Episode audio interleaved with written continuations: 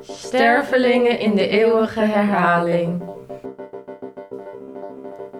Heeft u wel eens gehoord van de eeuwige wederkerigheid? Waarschijnlijk wel, maar voor de zekerheid zullen wij, Bernie Snauta en Gijsje Heemskerk, dit nog één keer aan u toelichten. De eeuwige wederkerigheid staat voor het gegeven dat tijd en ruimte besloten zitten in een metaforisch vat. Dat is alles en daarbuiten is er niets. Dit impliceert dan ook dat tijd niet lineair is. We ervaren het enkel zo, omdat wij, stervelingen, hier anders geen vat op kunnen hebben. Tijd loopt in cirkels. Sinds wij hierachter zijn gekomen, zijn wij ons kunstenaarschap anders gaan benaderen. We nemen nu de tijd voor de zaken en het heeft ons een nieuw perspectief gegeven. Een metapositie zou je haast kunnen zeggen. Deze respectievelijk nieuwe positie willen we graag inzichtelijk maken aan de gewone sterveling, zodat zij ook de vruchten kan plukken van dit eeuwige bestaan. We zullen daarom, speciaal voor u, ons door de tijdcirkels heen bewegen en bijzondere mensen onderwerpen aan een diepte-interview.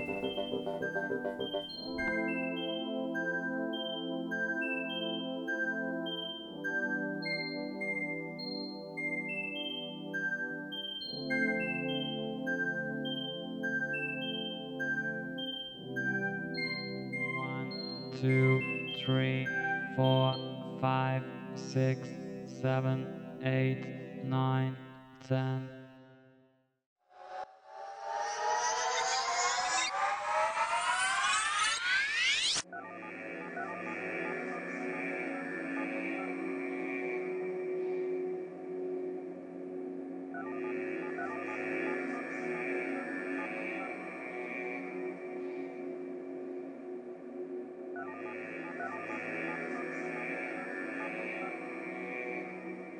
Toen Junju 12 jaar was, schreef zij een memoir over haar leven. Een enigszins ijdele poging van een 12-jarige om het leven vast te leggen. Junju schreef een jaar lang alles wat zij ook maar kon herinneren op manieristische wijze op. Gemiddeld kon ze een levensjaar in een maand tijd opschrijven, die vervolgens weer in een uurtijd gelezen kon worden. Nadat zij alle gebeurtenissen uit haar verleden had neergepend, dacht Junju: Mijn verhaal is nog niet af. Het begint pas net. Het memoir nam daarom de nieuwe vorm aan van een dagboek. Junju schreef op enigszins bureaucratische wijze op wat zij iedere dag meemaakte. Zo werd bijvoorbeeld het gedrag van personen als een logboek zo specifiek bijgehouden. Junius memoir was inmiddels een real-time verslaglegging van de gebeurtenissen uit de huidige tijd geworden. Haar verleden had haar ingehaald en zolang zij kon schrijven, was haar memoir nog niet af. Het memoir nam daarom de nieuwe vorm van een dagboek aan, dat het heden voortdurend als een soort van verleden situeerde. Junju ontdekte dat er in het heden drie tijdservaringen zijn. In het heden heb je de huidige ervaring van het verleden, de huidige ervaring van de toekomst en de huidige ervaring van het heden zelf. Het verleden had haar inmiddels ingehaald, waardoor ze nu een fascinatie begon te ontwikkelen met haar huidige ervaring van de toekomst. Ze begon een memoir over de toekomst te schrijven, een gefictionaliseerd memoir over een leven dat bijna ten einde was, waarin van alles gebeurd was maar dat, zoals u wel begrijpt, in werkelijkheid nog geleefd moest gaan worden. Toen Junju aan deze operatie begon, was zij 13 jaar oud. Ervan uitgaande dat zij tenminste een leeftijd van 85 jaar zou bereiken, zou zij met haar schrijfsnelheid op haar twintigste klaar zijn met het schrijven van haar leven. Toen zij eenmaal klaar was met het schrijven, bracht dit haar echter in de grootst mogelijke verwarring. Want de zeven jaren dat zij aan haar memoir van de toekomst had geschreven, telde die nu eigenlijk wel mee. Vandaag, 13 jaar later, als zij 33 is, spreken we met Junju, die inmiddels woonachtig is in Rotterdam, kunstenaar is en via de modernste technologie heeft geprobeerd om haar geheugen te wissen, om zodoende radicaal in het nu te kunnen leven. Ze was zo geobsedeerd met het schrijven van haar memoire dat ze zich af begon te vragen wat nou meer leefde, zijzelf of haar memoire. Van daaruit heeft zij een nieuwe stap genomen, een radicale stap, om alles te wissen en dus in het nu te gaan leven. Ze heeft haar geest gekoppeld aan een harddrive die voortdurend automatisch geleegd wordt. Al haar herinneringen en al haar kennis is, als het goed is, volledig vergaan. Wij vragen ons af: hoe is het om een individu te zijn zonder verleden of toekomst? Is het niet moeilijk om alles te ontleren? So you're sort of connected to a computer. Yeah. Yeah. What I want to unlearn is my previous self. And I, uh, this is a very abstract idea, of course. And then how can you literally unlearn yourself? Because all your habits are, you know, making decisions for you every day. So then I thought the best way to unlearn myself is to, let's say, reformat. If you have some kind of uh, neurological trauma that you suddenly don't remember who you are anymore, then you are kind of reborn into mm-hmm. the world again. So I thought if I could stage this reborn by formatting my hard drive, that kind of just like an idea that I had, and I thought, okay, uh, maybe I'll just do it. Then I just one afternoon reformatted my computer, and of course it has uh, repercussions because then all my uh, working process, all my uh, previous files, all of these things are gone, and um, I think it brought troubles to my uh, collaborators because. Uh, we were still actually in the process of documenting one of our projects. Mm-hmm. So, um, but I think I kind of just relied on their documentations. Then, uh, and also and you need it for for a, an application or something. You need it. Yeah, well, that's that's kind of also the the question. That's now if you're an artist, you're expected to show your website, right? Every time when you apply for anything. Mm-hmm. Um, or when you are introducing yourself to people, you you're supposed to show, okay, this is who I am. This is what I have done before. Yeah. Uh, so it's kind of a default, right? Now every time you do a project, you make documentations and you make some kind of archive. You arrange all the photos and you pick the nice ones and you put it on your website. Yeah. So we were also kind of in the process of doing those things. But then I just okay now I can't contribute anymore because I have no information left. and I, I think for me that was um, let's say emotionally it was not such a huge change but i i did have a, a let's say a, a change of um, way of working for sure. Because now i use my computer very uh, you can say like in a very decluttered way. I don't hoard things anymore. My uh, download folders are always clean. There's nothing on my uh, desktop. So um, let's say I become very picky with what I uh, encounter and what I keep. Keep, yeah, and yeah. extract also. Because mm-hmm. there's always the idea that if you're an internet user, are you the uploader or are you the downloader, right? Mm-hmm. Yeah. I think most people download a lot of stuff because oh, this is interesting. I want to have it. Mm-hmm. But then, yeah. But you then also upload your own data. Is that what you mean? Yeah. Then you also upload your data and then also you know if you present yourself that's a different way of uploading data yeah. but then those are all essentially let's say connected to you linked to you Oh June Ju, gekke malle June Ju. Jij denkt misschien dat er niets van jou wordt opgeslagen, maar je hebt het mis. Er is in deze tijd namelijk geen sprake meer van het fenomeen privacy. Jij denkt misschien dat alles in de eeuwige vergetelheid terecht is gekomen, maar niets is minder waar. We hebben je code gekraakt.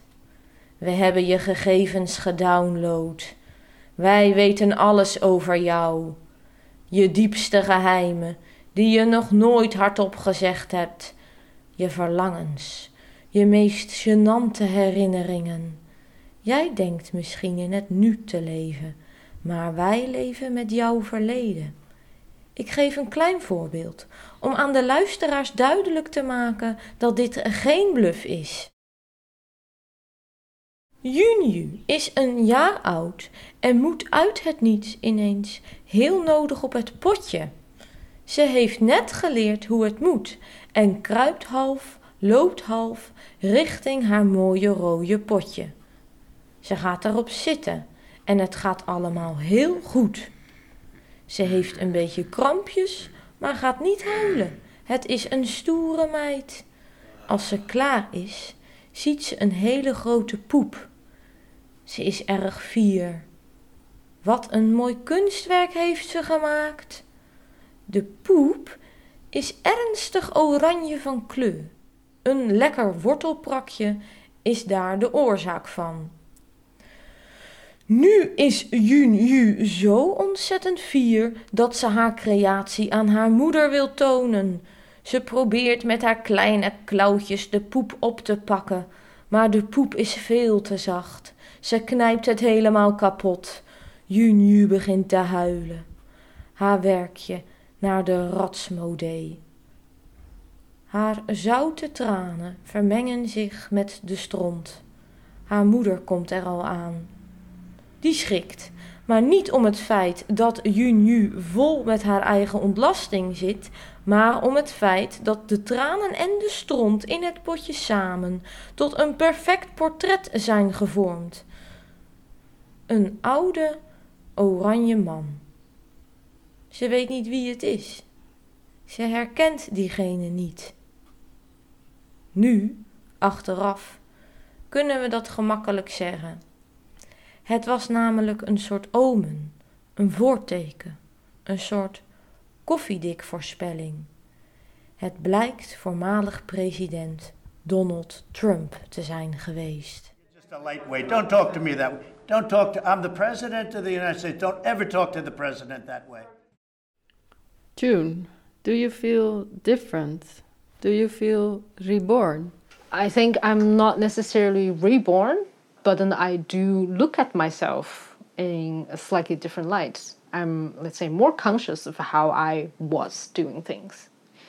So, in a in a sense, it could you could say that I'm more aware now how I do things, and then I'm more capable, let's say, changing it.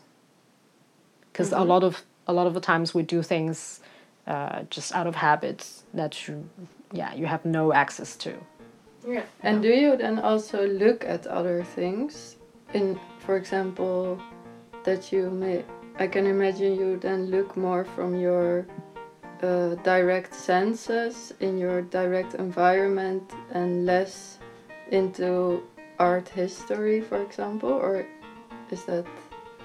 I think uh, uh, probably this all these um, let's say interests they also coincide because at the moment I was also looking more into process based uh, philosophy, process based way of thinking and way of working. Mm-hmm. And indeed, I think if you uh, look at everything through the lens of uh, it being a process, it becomes less, um, how do you say, necessary to keep it, to log it down as a historical, uh, I don't know, record or something. Yeah your engagement is like really there at that moment, full on with it, but then afterwards, I forget about it.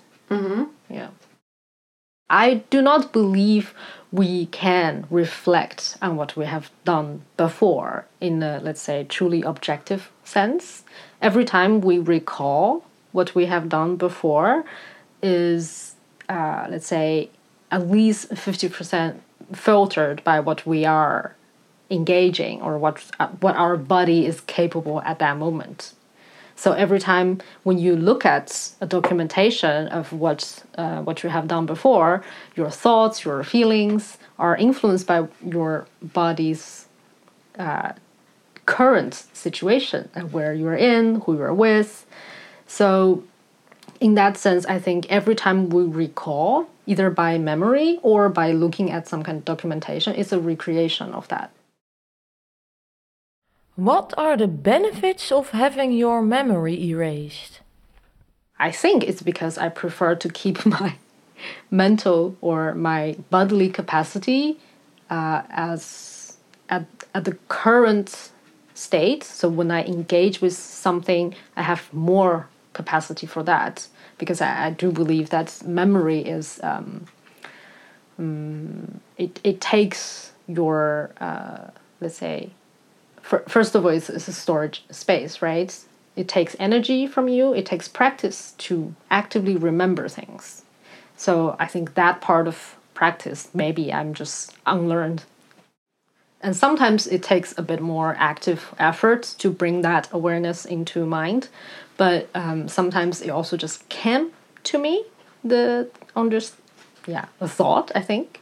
So with uh, empirical let's say our immediate surroundings i probably also start to notice things more um, more quickly. Mm-hmm. let's say if i'm in the tram and i go through the city i probably can notice things much faster than i was before Does You it- notice that now. i'd noticed that now yeah. Wow. Yeah. What does an empty memory do to your perception of everyday life? I think since I started deleting my hard drive now on a regular basis, I think it is a positive influence to me because I get to choose more actively how do I use it. Yeah. I'm more aware, uh, let's say, what's the daily consequences that I'm generating and what kind of information I would like to enter my stream of consciousness And share. and share. Yeah. And then if you compare that to society in a broader sense, because I don't think many people use it in the way you do. Uh, yeah, what do you think about how it's generally used then? I think uh, how it's generally used, you can see it in in different, uh, let's say, organization of desire. Because I think everybody has the desire to show themselves, to be recognized, to be liked, and to be accepted.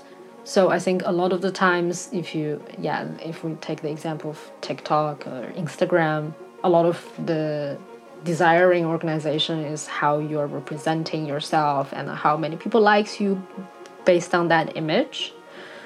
And I think that desire found its channel, but I, I would prefer that desire to be channeled into something else because I think that way of um, consolidating all those energy, all those wishes that you have, is a very limiting way for a person to develop.